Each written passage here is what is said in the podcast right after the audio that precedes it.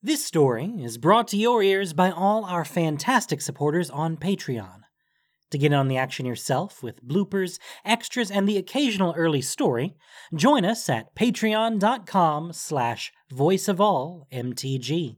We'd like to thank our newest patrons, Tony Bunny and Patrick Elliott, for already donating. For more stories or just a chat, visit voiceofallmtg.com. And now, Voice of All presents Return to Dominaria, Episode 4. Tiana's first conscious thought came as she stood in the Cathedral of Serra, bathed in sunlight splintered into a thousand shapes and colors by the stained glass arching overhead. She was surrounded by other angels in gleaming armor, and by human and Aven clerics, their white robes emblazoned with gray feathers to mimic the angels' wings. She knew she had been created for some magnificent purpose. It warmed her heart, hummed through her veins, until her new body glowed like the sun. It was a glorious moment. And then everything started to go downhill. Lyra Dawnbringer stepped forward, as beautiful as the sunrise, her dark bronze skin glowing in the light, and her mane of dark hair flowing over the icy perfection of her wings. You are Tiana, and you have been born in answer to the prayers of mortals, for a purpose. For battle. To destroy the forces of darkness. That had to be her purpose. Surely nothing except war could burn in her like this. There was a faint stir from the other angels, and two exchanged a glance. Lyra's perfect brow furrowed just a little. No, not for battle. Not battle. Tiana didn't want to question Lyra. She had been born knowing that Lyra was one of the angels who had come to Dominaria from Serra's realm that Lyra was as close as any angel would ever come to the blessed Serra, lost when she had sacrificed herself to heal Benalia. But Tiana felt like there had been some kind of mistake. Are we sure about that? Lyra's expression was still confident. We're certain. You are not a battle angel. You're the answer to the prayers of mortals who need a guardian. A guardian? Guardians had to fight to protect whatever they were guarding, obviously, so it was really just a slight variation on being a battle angel. I will dedicate my life and soul to guarding. She realized that in her relief she had gotten a little ahead of herself. What am I guarding? She hoped it was something big. Lyra may have hesitated. It was hard to tell, but her voice had the same confident serenity as she spoke. A very complicated irrigation system. Tiana couldn't have heard that right. Maybe. Maybe something had gone wrong when she had been created, and the words didn't mean what they sounded like they meant. A complicated. What? It's very important. It has an intricate system of lifts and engines that carry the water from the reservoir up the side of a plateau to the town built atop it. Hundreds of mortals depend on it. They call it the Great Machine. They prayed for a protector for it. They prayed for you. Tiana pushed her disappointment aside. An irrigation system might sound like a strange and potentially extremely boring thing to protect, but this great machine was obviously very important to the mortals who had prayed for her. Because of that, it would probably get attacked a lot and she would have all the battles she could handle. The mortals would become her friends and be glad they had received such an exemplary guardian angel for their prayers. I'll guard it to the last breath in my body. Lyra's smile warmed her, and the other angels raised their weapons in approval. Excellent. The other angels took Tiana out of the cathedral, and they flew up into an achingly blue sky dotted with white clouds. Buildings floated in midair, all with round turreted roofs and elegant high arches, the brilliant colors of the window glass glowing in the sunlight. Below were rolling green hills and stands of tall trees, and Tiana heard distant birdsong. The wind was cool and sweet. Tiana knew not all the world was beautiful, but on this first morning of her life, it seemed as if it were. They took her into a floating building and left her in a sunny room where human clerics helped her dress in white and gray clothing, while the Aven flew off to bring armor and weapons for her to choose. It's a very good thing you're finally here. I've heard these people have been praying hard for some time. The commander was very pleased to learn you were finally coming into being. This was her new friend, the cleric Afra. I wonder why I took so long. Does that happen a lot? Afra was showing her how to tie laces. Oh, I'm sure it does. I'm sure it must have happened before. Afra glanced at the other clerics. It was very odd. I can't remember it ever taking so long for a prayer for a guardian angel to be answered.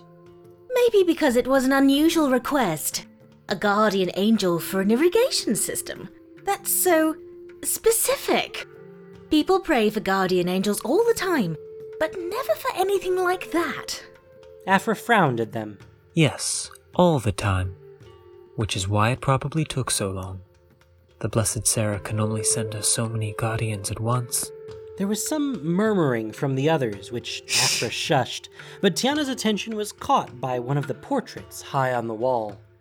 The knowledge she had been born with told her that the man with the brown hair and goatee, dressed as a Benalish man of arms, was a depiction of the martyr Gerrard. Her brows drew together as she studied the spear he held. The downward pointing blade was a strange shape, almost flat on one side, with a jagged curve on the other, and a cross brace at an angle that somehow suggested flight. It seemed familiar to her, but she couldn't quite place how. His spear? Where is it from? But then the Aven clerics flew back to the balcony with her new armor and weapons, and in the excitement, Tiana forgot her question. Although, the answer would come to her in time.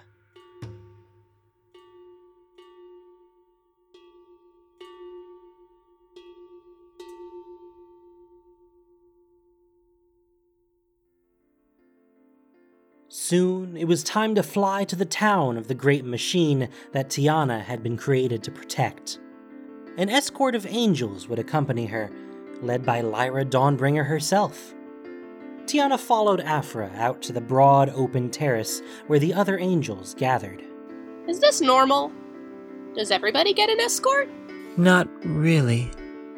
But these townspeople have been waiting so long, and their great machine is so important to them. Commander Lyra wants to take you there herself. That made sense. And she wants to make sure nothing's wrong with me because I took so long. Yes, probably that. But don't worry, nothing's wrong. Holy Serra doesn't make mistakes. Tiana hugged Afra goodbye and went to join the others. Tiana's first real flight was wonderful, and she played the wind against her wings as she followed the other angels. They flew past hills dotted with small towns and villages, and then over heavy forest, and finally out over broad grassy plains. Tiana spotted a well worn road winding along beneath them and knew they were getting close. Her heart pounded with excitement. She was about to see the reason for her birth, which was not to fight at the side of Lyra Dawnbringer and the other battle angels to destroy the forces of darkness, but to protect a large and complicated machine. But it's an important machine. And I'm sure it'll be attacked a lot. It turned out she was right about that part. As they approached the plateau, a haze of smoke hung over it. At first, Tiana thought this was normal. The other human towns they had flown over hadn't had this much smoke, but maybe it was a byproduct of the Great Machine. but the sudden sense of agitation from the other angels warned her something wasn't right. They flew closer, and that was when she saw the town was in ruins. It had been attacked and burned, perhaps only a few days ago. The buildings were smoking ruins of tumbled stone and wood, and the dead lay in the streets. They circled around the plateau, and Tiana saw what was left of the great machine. The wooden platforms were charred and the glass broken.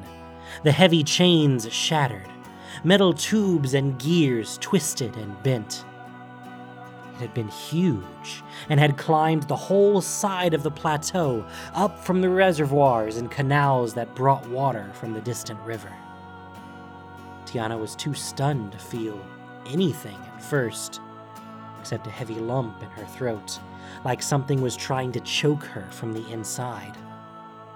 They landed in what was left of the town's plaza to help the survivors.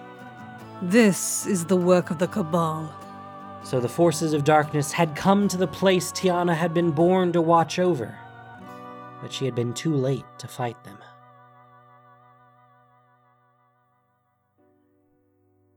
Tiana had to fold her wings in tightly to climb out from under the engine shield. Tell Tien she wasn't wrong. It was a bad connector with a blockage in one of the Manaflow controllers. Hadi gave her a hand up. Despite the protective leather aprons they wore over their clothes, they were both covered in grease and the remnants of the sea bottom mud they were still cleaning out of the Weatherlight's mechanical systems. That's a relief to hear. I'd hate to redo all that piping. They took the stairs up to the deck, and Tiana shook out her cramped wings and walked to the railing.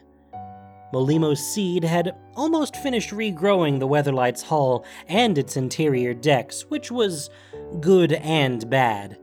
Good because it gave them somewhere to stand and protected their rebuilding efforts from the weather. Bad because it made the engines and other systems more difficult to reach. Tiana would certainly do it differently if she was ever called upon to supervise the rebuilding of a legendary skyship again. The camp had expanded since Jhoira left, with more tents and some roughly built wooden sheds to house the work crew and protect their equipment. They had also built an elaborate scaffolding system to support the grounded weatherlight and provide easy access for the workers. The sun was setting past the rocky hills that protected their cove and gleaming off the waves, and by the failing light, they knew it was past time to stop for the day. The cool breeze already carried the scent of fried bread and onions from the cooking pit and their makeshift kitchen. It made Tiana a little sorry that angels didn't need to eat. Repiping wouldn't have been a disaster, though. We're still ahead of schedule. We are. And that's due to you. Hadi was packing up his tools into a leather satchel. Oh? Am I a harsh overseer? She thought their speedy progress was more due to the caliber of the crew Jhoira had hired. You know what you're doing, and you enjoy the work. That's the best we can ask for. He paused, one hand on the scaffold's rail. I'll admit, I was surprised I didn't expect an angel to know so much about artifact engines. I thought you'd be more. Useless? By now, she knew Hadi well enough to tease him. Once you'd spent endless hours crammed into various small spaces rebuilding a magical skyship's train together, there were few things you couldn't say to each other. And Tiana was surprised, too. She knew her knowledge came from Serra, details about the Weatherlight's mechanical systems pouring into her head whenever she needed them. It had been happening since she had brought the Power Stone back to life. But she knew it wasn't a normal thing to happen to an angel, especially a guardian angel whose reason for existence had been destroyed. She hadn't even wanted the mission to watch over the revival of the Weatherlight's Power Stone. She had been picked for it because she had been created to protect a machine, and the Weatherlight was a machine, and this was the only thing the Church of Serra could think to do with her. She had never expected to feel this way about the skeletal remnant of a skyship, no matter how legendary its reputation. Aloof, with a mind on higher things. Skyships are fairly high things. At least once we get that motivator working.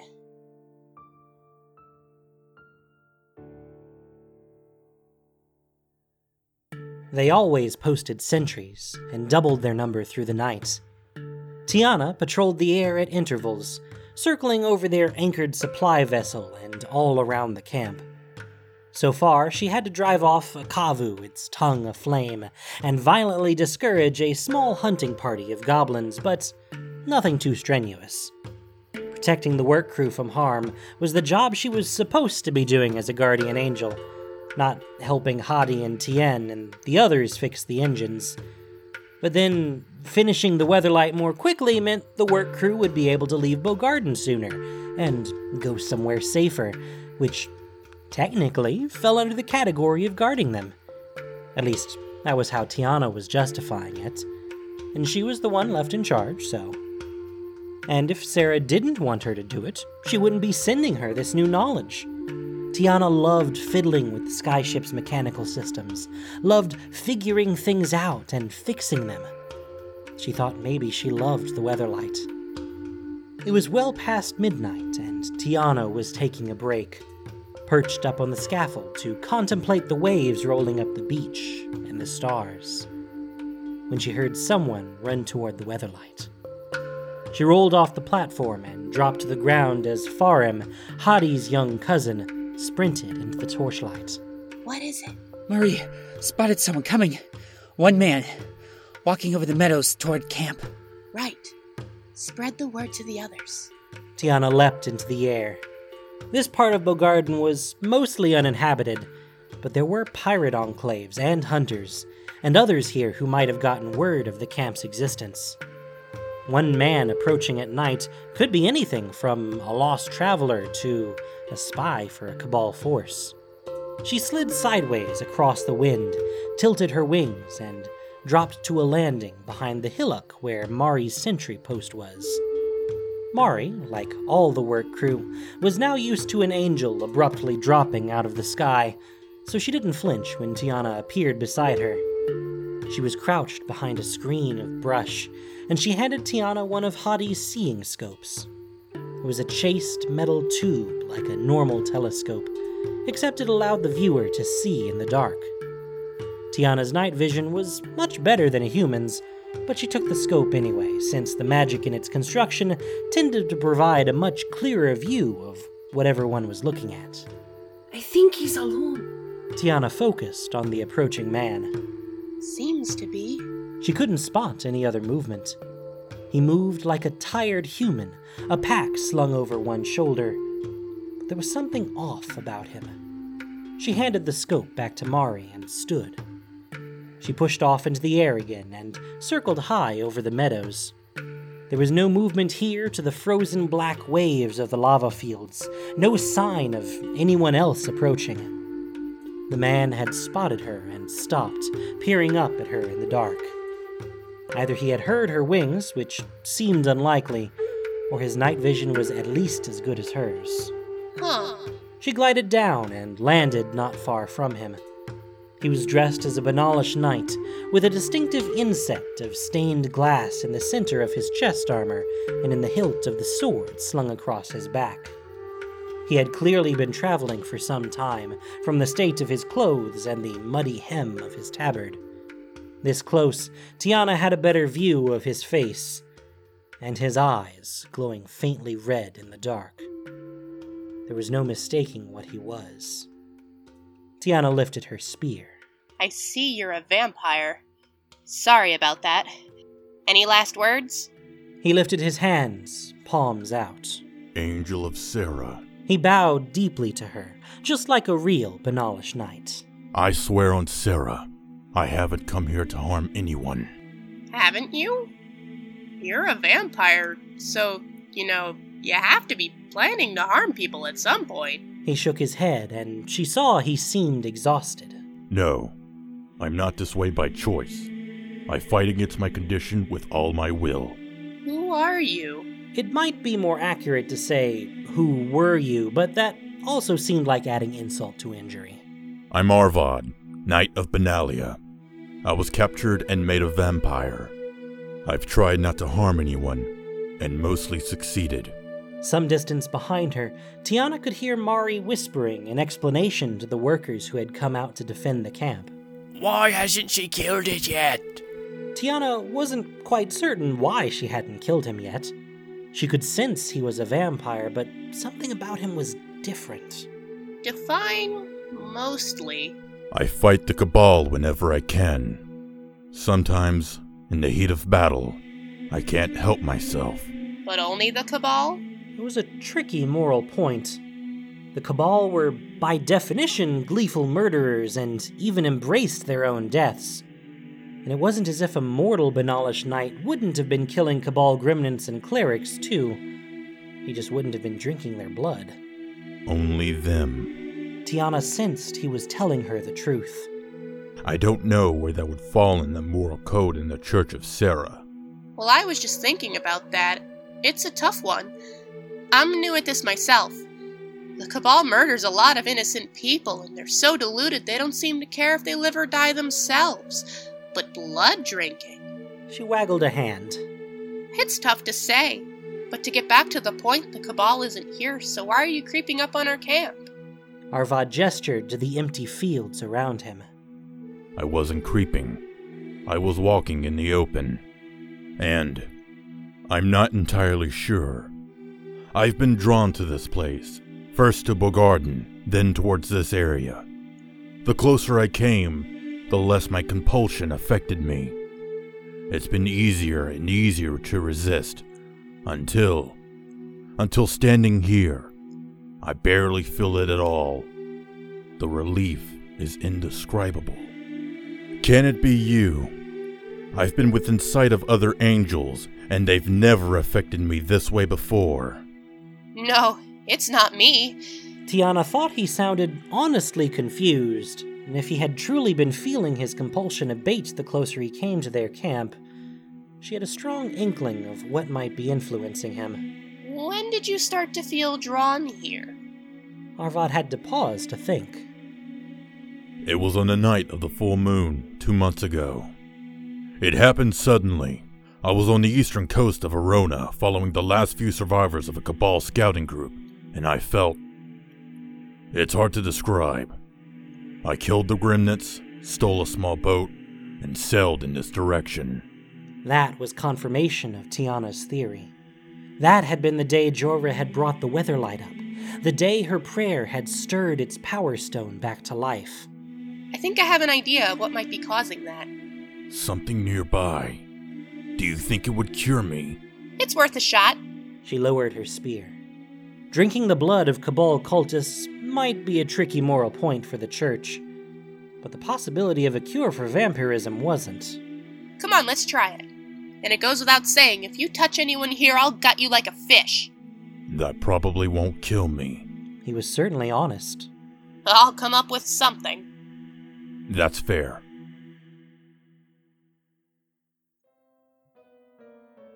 Tiana stood by while Arvad stared at the power stone. Is it doing anything? The senior work crew huddled at the opposite end of the engine access compartment, armed to the teeth. No. Arvad turned away. His soldiers tensed under his battered armor, as if he was fighting down a surge of emotion. And then he faced her, resigned again. Thank you for letting me try. He nodded to Hadi and the others, including them in his thanks. Would you like for me to leave? Tiana glanced at Hadi and Tien. Tien had edged forward, peering at Arvad. Your face is better, not so pale, and your eyes aren't so red. Can you show us your. She pointed at her own mouth. You know. Arvad's brow quirked at the weirdness of the request, but he opened his mouth to reveal his fangs. Tiana's eyes narrowed.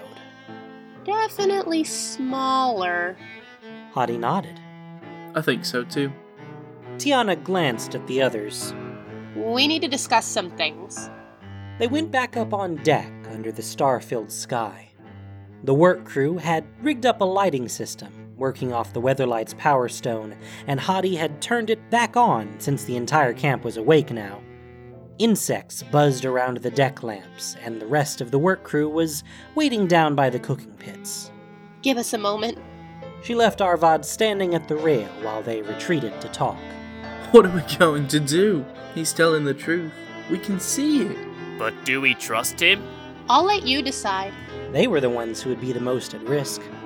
Tiana might not be a battle angel, but in a vampire versus angel confrontation, she would definitely bet on herself.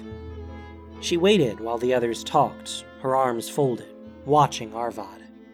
He was slumped at the rail, and she thought about what it would be like to grow up and become a knight, to be dedicated to protecting Benalia against danger and fighting the growing forces of the Cabal, only to be caught and forcibly turned into a monster with the compulsion to feed on human blood. It made her problem, being an angel created to answer the prayers of people who no longer existed, seem a minor inconvenience in comparison.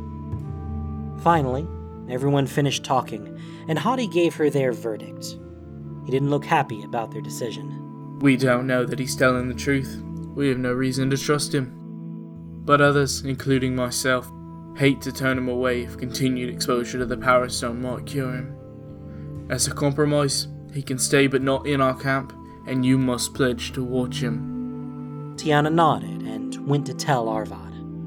He seemed surprised not to be told to leave immediately. That's very generous. I agree.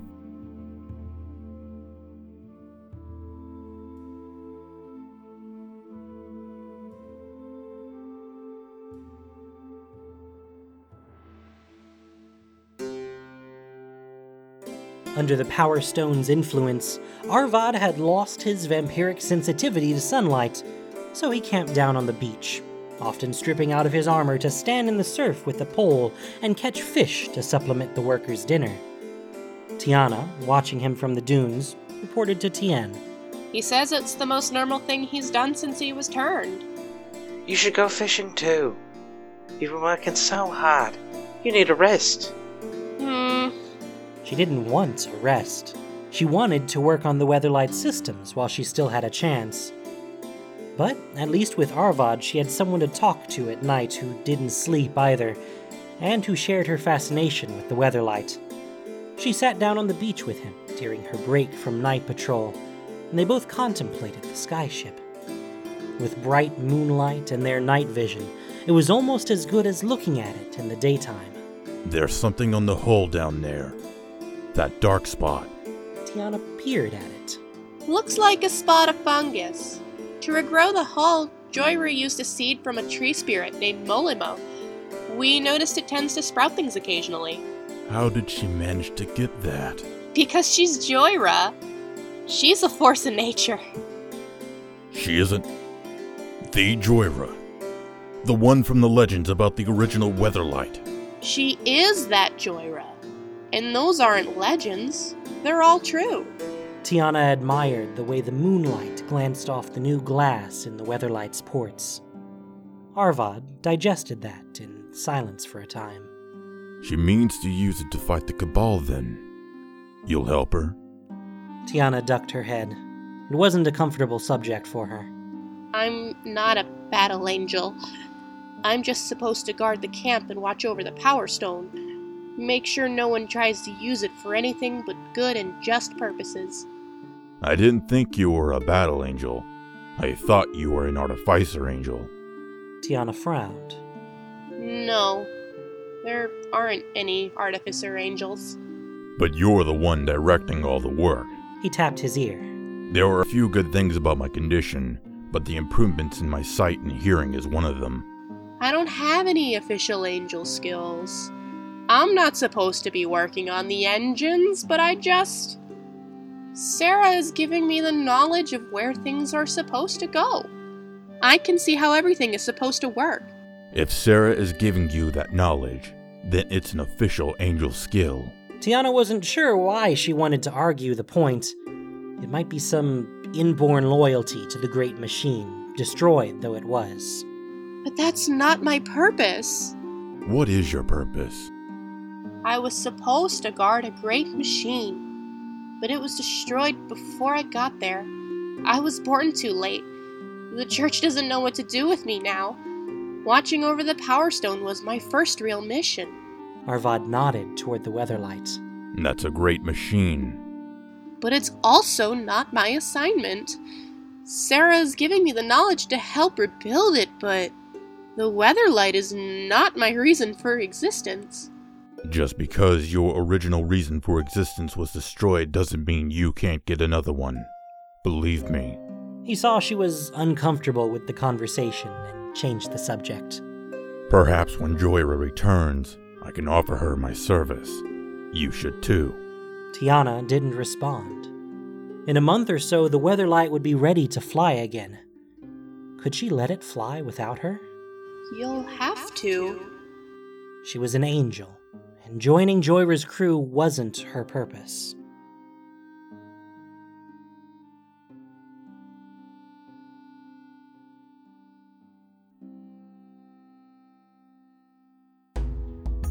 The long, hot days went past. The work continued, and Arvad didn't eat anybody, though the Power Stone hadn't cured him yet. Tiana was starting to think he might really mean to stay until Jhoira returned so he could ask to join her crew. She was bracing herself not to be jealous if Jhoira agreed. Arvad deserved a chance. Then, one afternoon, she was up on deck with Hadi talking about the final engine test when she caught a flash of light in the distance. She stepped up to balance on the railing. Alarmed, Hadi followed her gaze. Was that the volcano? No, no, it's worse. Everyone run! Take cover in the rocks! Tiana raised her voice and sang the alarm. Streaking toward them from the mountains was a phoenix. A huge raptor, its wingspan several times the size of Tiana's, its entire body engulfed in flames. It's going to burn the Weatherlight! Rage filled her, as pure and burning as Serra's light. Never! Never! Not while there was breath left in her body. She leapt into the air, barely conscious of Hadi swinging down the scaffold, of the work crew scrambling out of their tents and calling out an alarm. As the phoenix swooped in, Tiana readied her spear and darted up toward its chest. At the last instant, it rolled down and under her. Its clawed feet struck at her.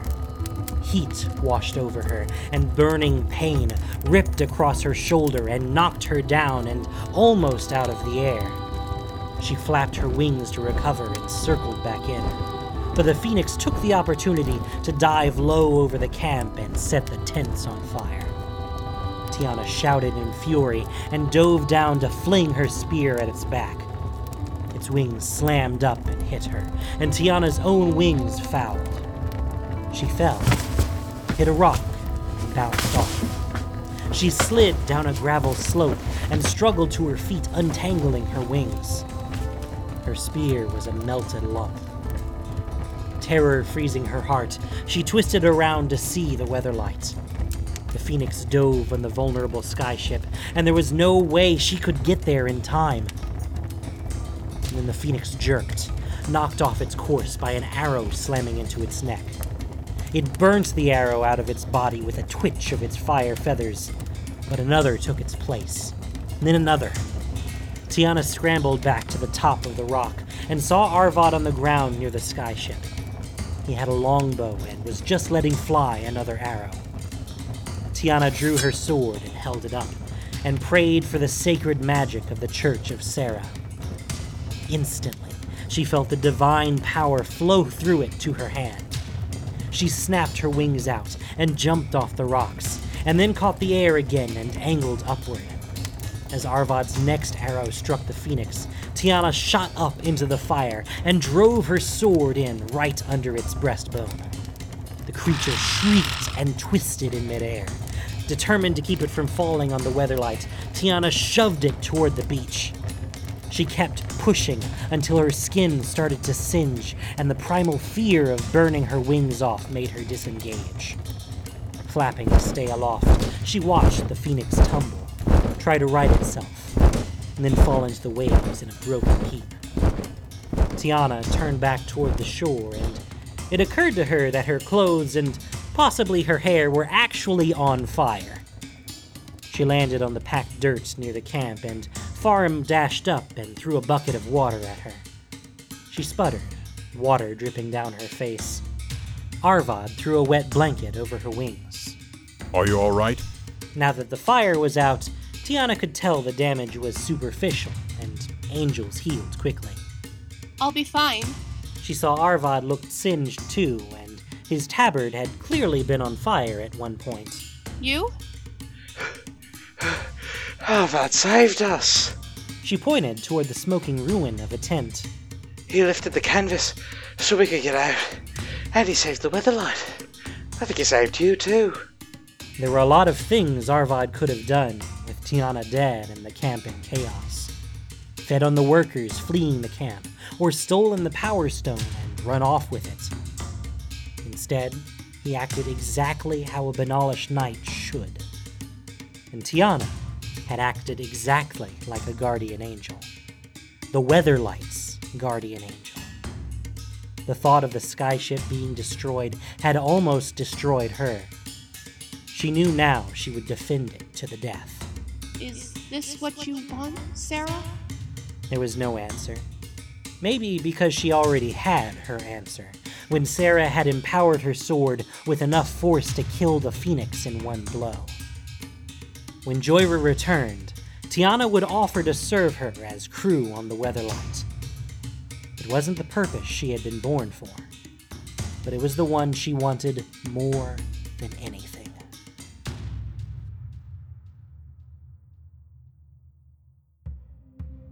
Thank you for listening to this production of Voice of All.